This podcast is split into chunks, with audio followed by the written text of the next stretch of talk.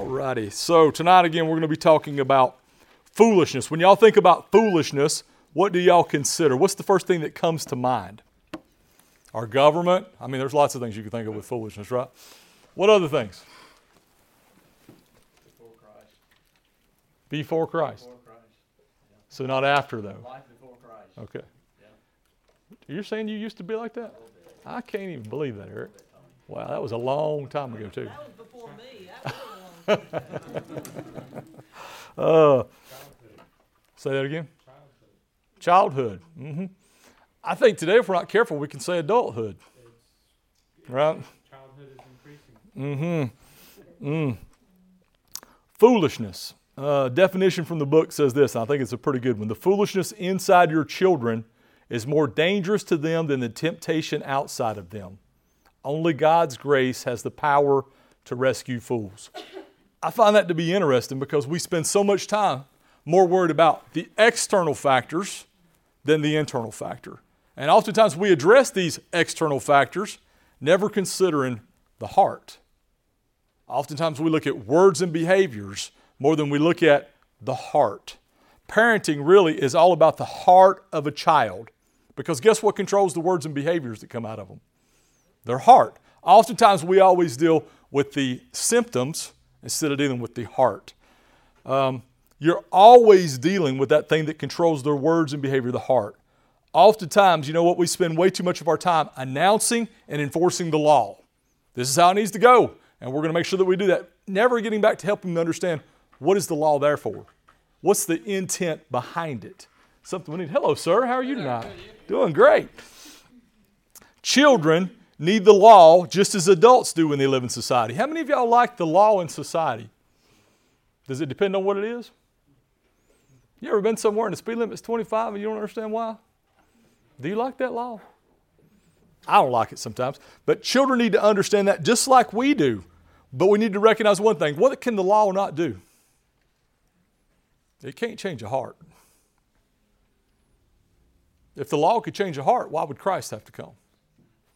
Right? Did, did Moses have the law? Did the children of Israel have the law? Then why did Christ have to come? Why didn't they live it perfectly? The law can't change a heart, right? The law has a very powerful ability to reveal the sin that lives inside your children and inside of us.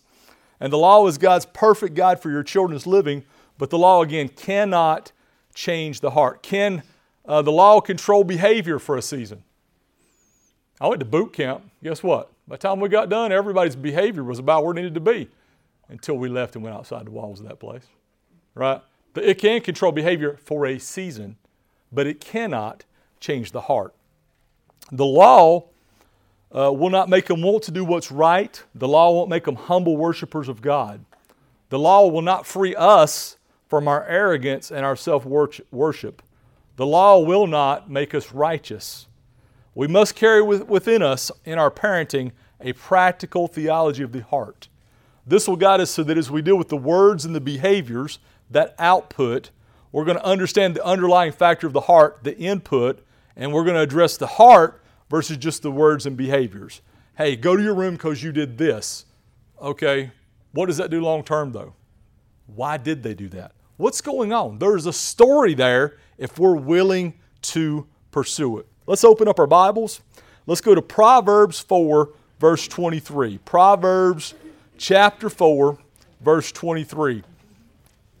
And what it says here in Proverbs 4, 23, and it's interesting, the title of mine in chapter 4 says Security and Wisdom.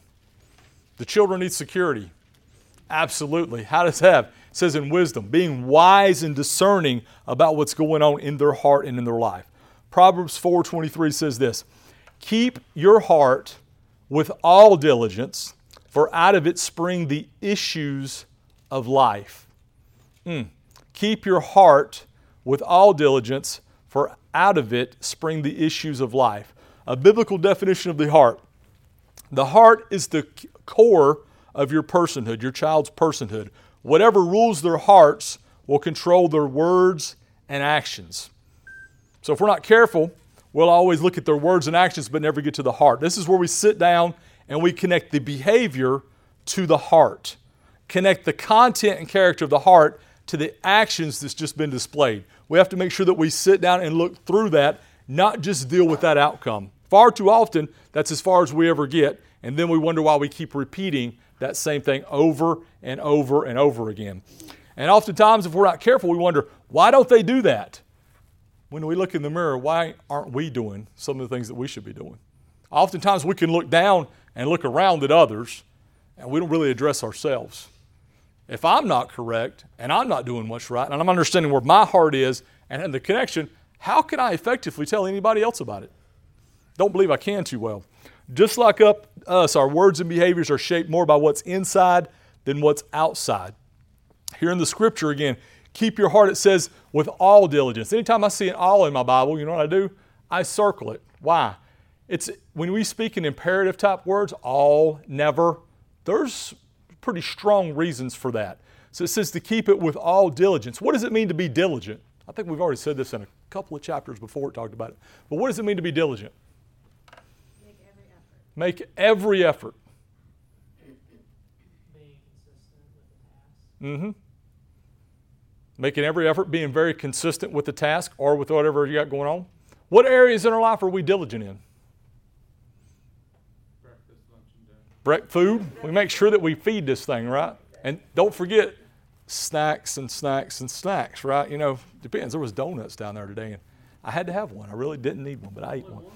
Just one. I'm trying to, yeah, I'm trying to square it up. Okay, well, that was for Anita because she wasn't here. So there you, you got that one. Mm-hmm. So, what other things are we diligent about? Work. Work, right? Anything else? Things we see value in, what we consider important. Things we see value important. Is that always the same from day to day? Sometimes, right? I heard somebody else over here. He took my answer. Dad, I'm sorry, Rob. Yeah. Uh-huh. Sometimes people are diligently taking our answers away too, right?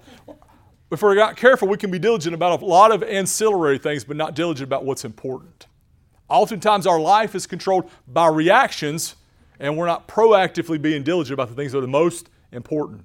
Men, oftentimes we're way more focused on what our work is and what's going on around us than we are our wife and our children. That's the thing we should be the most diligent about because that's what God's put directly in front of us and gave us dominion and responsibility over. Oftentimes we seek that elsewhere when it's right in front of us. Ladies, guess what? Do you need to be diligent? Yes, God's given you a home, He's given you children, He's given you a husband. You need to be diligent about your role there. Hold on, let's stop. Is it just about us in our home? We need to be diligent about understanding what does this mean? We need to be diligent about not only teaching others, but allowing it to teach us. Oftentimes we want to say, oh, yeah, no, this is what we need to be diligently understanding. Because are you ever going to get to the end of it? No, it's got to the end of me a whole lot. We need to make sure we're diligent about that. And then in the end, it says, For out of it, out of the heart, spring the issues of life. He's not talking about your hands and your actions yet. He's saying again, we're tying it together. The heart is where all this comes to. So when you see a world that's doing what it's doing now, is it because of all this outside things, uh, gender identity, all the things that we see out in the world today? It comes back to what? The heart. There's confusion where there should be clarity. And we, we want to judge this outside exterior instead of going back and addressing heart. Why is the behavior like it is? People obviously are confused about who they are. They don't know there's a God that fearfully and wonderfully made them. Who's supposed to be telling them that? Wait, thank you, Randy. I was about to. Yes, that's our responsibility, right? We're supposed to be telling them on a regular basis. And again, we got to remind ourselves over and over again that all of our children's behavior problems come from where? The heart. The heart is the problem. Don't forget it, but don't forget that it's not just their heart, it's your heart. You need to be regularly addressing your heart. Any lasting change in your life will always flow through the pathway of your heart. If you really want to change in your life, it's going to have to come from the volition of the heart. We must always accompany discipline and correction with instruction. Far too often we want to discipline and correct, but then we don't tell them why. We got to connect that why, that action, into what's going on there. Ensure that the instructions from where? Well, when I was a kid, this is how my daddy did it. That's not the best answer. Where's the answer should come from? We should connect it to the scriptures. We need to make sure that we understand all these times when your child's misbehaving and you're ready to pull your hair out, that's a divine appointment where the God of heaven is allowing us to speak truth and life into the heart of our children, and not a moment where we just correct the outside, but we always seek to correct the inside. Some ways of doing that asking questions. Do y'all know the difference between an open ended question and a closed ended question? How was your day? Fine. No. What happened today? Tell me three good things that happened to you today. Right? What did you learn in this class? What happened here? How was this going on? Open ended questions where you get more back than, yeah, mm, yeah, mm, uh-huh, mm, yeah, hungry, food, mm, yeah. mhm. No, we need to be able to ask good questions. Who was one of the master question askers in the scriptures? Jesus. Go back and look when he talked to somebody. They come up and say something, and he automatically gave them an answer. No, he'd ask them.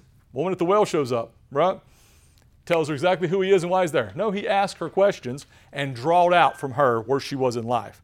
And then he told her the truth, right? Need to tell stories, give illustrations that enable our child to step out of themselves, to stop defending themselves. Oftentimes, that's probably the biggest issue we have. We put people on the defensive and we never allow them really to get out of that. They're always sort of like, I just got to keep my back against the wall. No, we need to look and examine their own heart. We need to get them to the point where they understand the actions. Some ways that we have issues with that, we use some tools that fail to produce lasting change. How many of us have ever threatened somebody? Anybody ever threatened anybody? I have too. Yeah. Does it work good? Depends. I was going to say, it depends on what it is, right? It worked real good for the moment. And guess what I did sometimes afterwards? I felt pretty good about it. Yeah. Mm-hmm. Yeah. Threats do not work. That's, that's not going to have con- it's conformity to a, a very short season, but not long term. What about manipulation? Anybody know what it means to be to manipulate somebody else? Ever go to Walmart? If you'll just be quiet, honey, I'll get you this or whatever else. What is it? It's being manipulated. If you'll just control this for a really short season, I'll get you about whatever you need, right? Not the best long term thing. Well, you know what the best thing I remember doing? Somebody told me, I listened. We left. Pushed the buggy out. You were going to help? Uh uh-uh. uh. we are out. Let's go in the parking lot, and I'm going to deal with you in the parking lot. Next time we go in there, guess what? They do remember that. I ain't giving in to you for nothing. Now, sometimes we have to recognize we shouldn't drag our kids to places they're not prepared to go depending on their age, right? We drag them sometimes into situations where maybe we should have said, hmm, let's do something a little bit different. We got to re- remember that. And then the last one it talks about is guilt. You ever been guilted into something? None of you have? Wow, that's pretty awesome. Do you like it when somebody guilts you into doing something you don't want to do? Imagine how horrible it is, though, when you have an adult that's laying guilt on a child for their behavior. They're putting the emphasis on them and the responsibility on them when actually, whose responsibility is it? I believe it's the parents.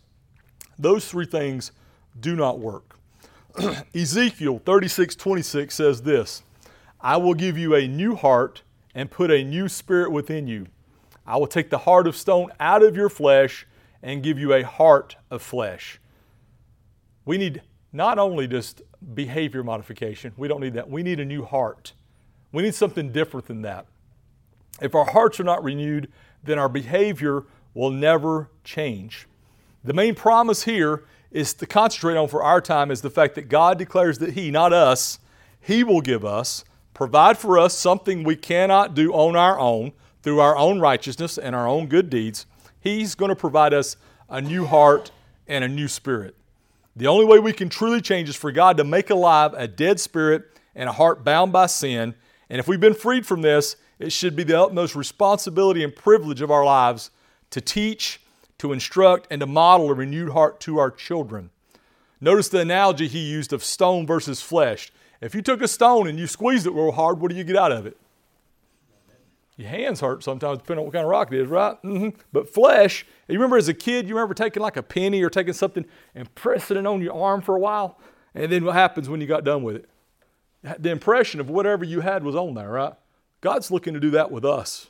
He's looking to have that where He can impress His Spirit, impress His Word on us to the point where it changes us through the Scripture, changes us because of our repentance and our belief. God takes a heart that's resistant to change and molds and shapes that heart to be like Jesus. Ezekiel here tells us of a Savior who's coming to rescue, to forgive, to transform, and to deliver grace to a people that do not in any way deserve it.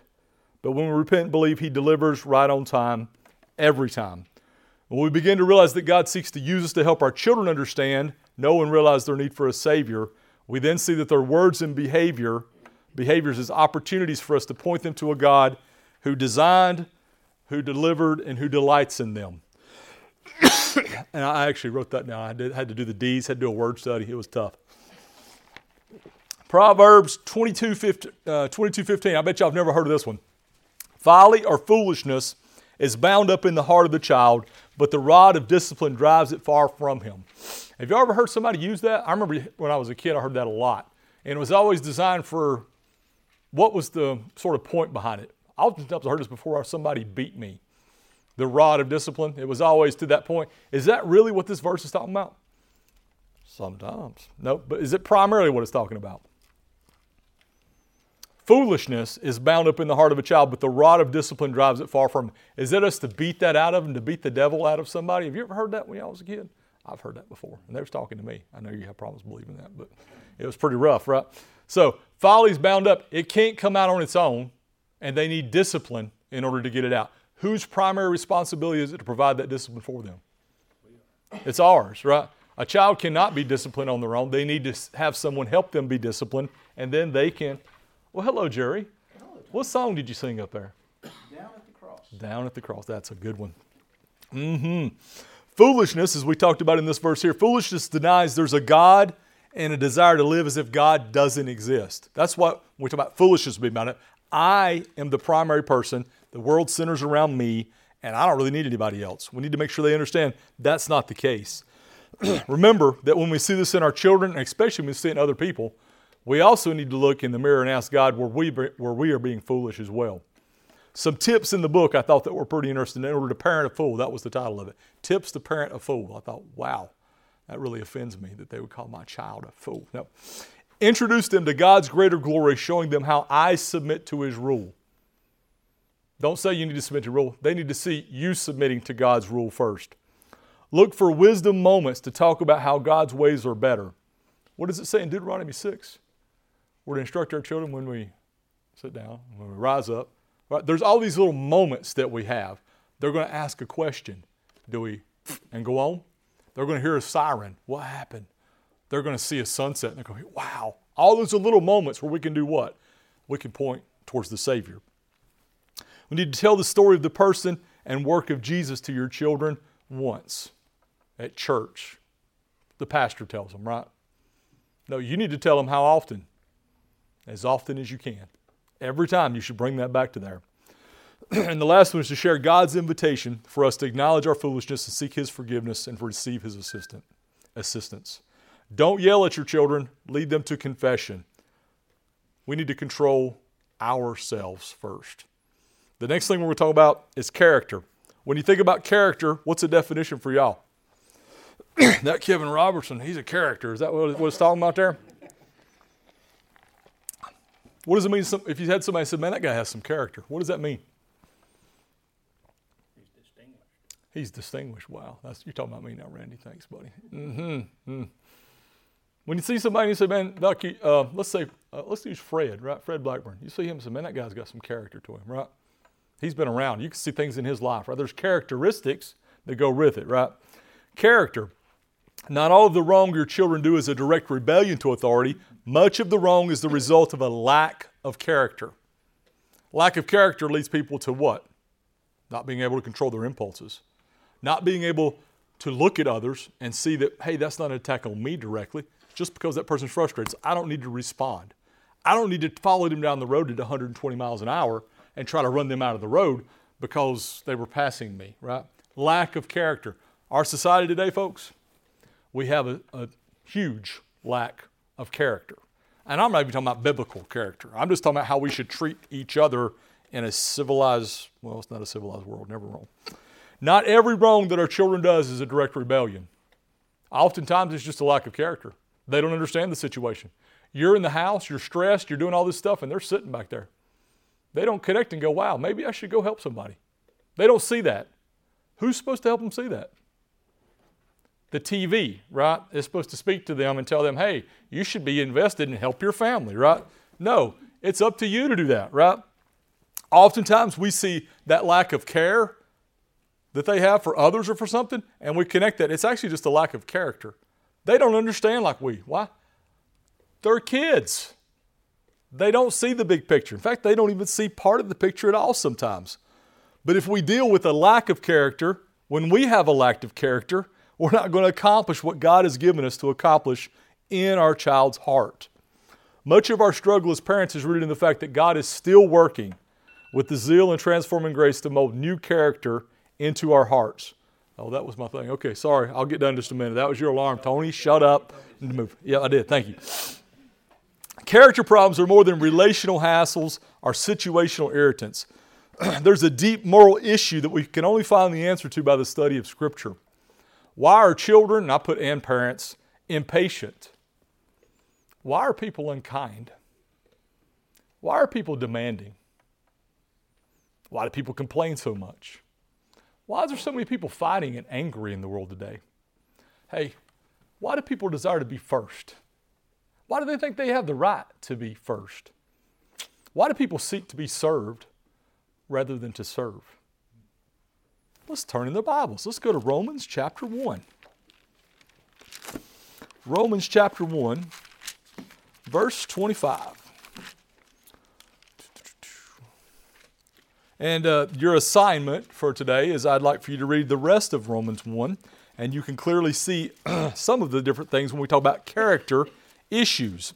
And we could really start all the way back, but for the sake of time, we're only going to read a couple of verses here. Romans 1:25. Actually, I got I got to start in 24. I just can't. It's hard to start in the middle of a sentence. It says, "Therefore." What is when you say "therefore" in Scripture? What does that mean? What's it there for? You need to go back and read the rest of it, right? But we're going to keep going here.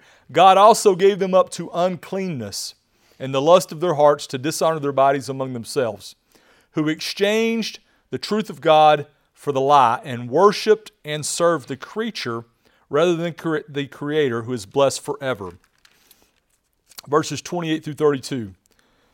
And, ooh, I need glasses again. Oh, that's right. And even as they did not like to retain God in their knowledge, God gave them over to a debased mind to do those things which are not fitting, being filled with all unrighteousness, sexual immorality, wickedness, covetousness, maliciousness, full of envy, murder, strife, deceit, evil mindedness. They are whisperers, backbiters, haters of God, violent, proud, boasters, inventors of evil things, disobedient to parents, undiscerning, untrustworthy, unloving, unforgiving, unmerciful. Whew who, knowing the righteous judgment of God, that those who practice such things are deserving of death, not only do the same, but also approve of those who practice them. The Bible connects character issues where? Worship. Interesting when we look in verse 25 here. The heart of our child is always going to live, our hearts are always going to live under the rule of someone or something. It's a war for control on a daily basis. We face it every day, so do our kids.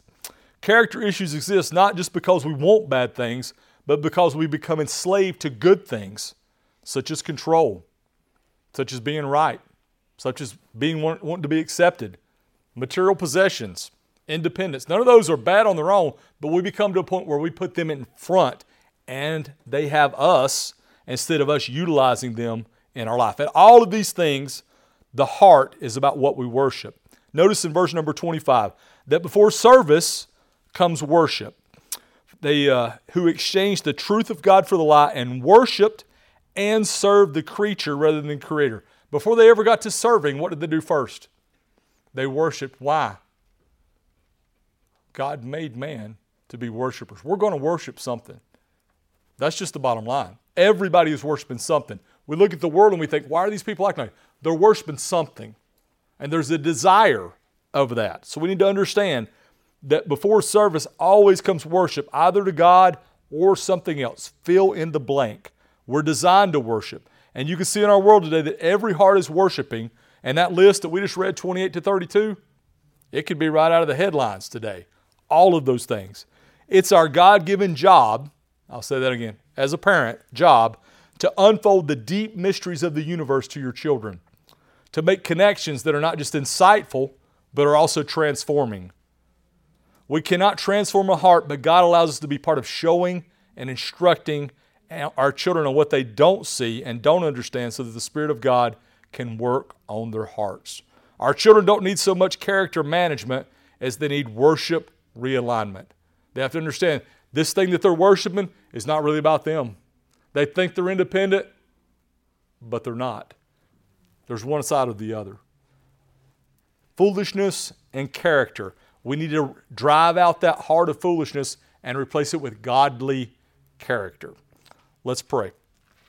Father, we thank you, God, that, Lord, even though foolishness is bound up in our hearts, God, that you have done something that we could not do on our own.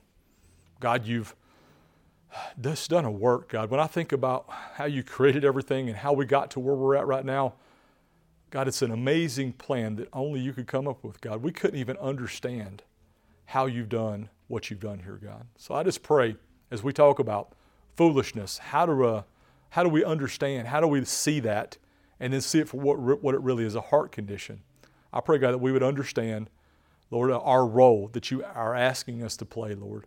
And I pray, Lord, as we get frustrated sometimes and as we get uh, sidetracked sometimes, God, we would come back and understand, Lord, that it's about that heart.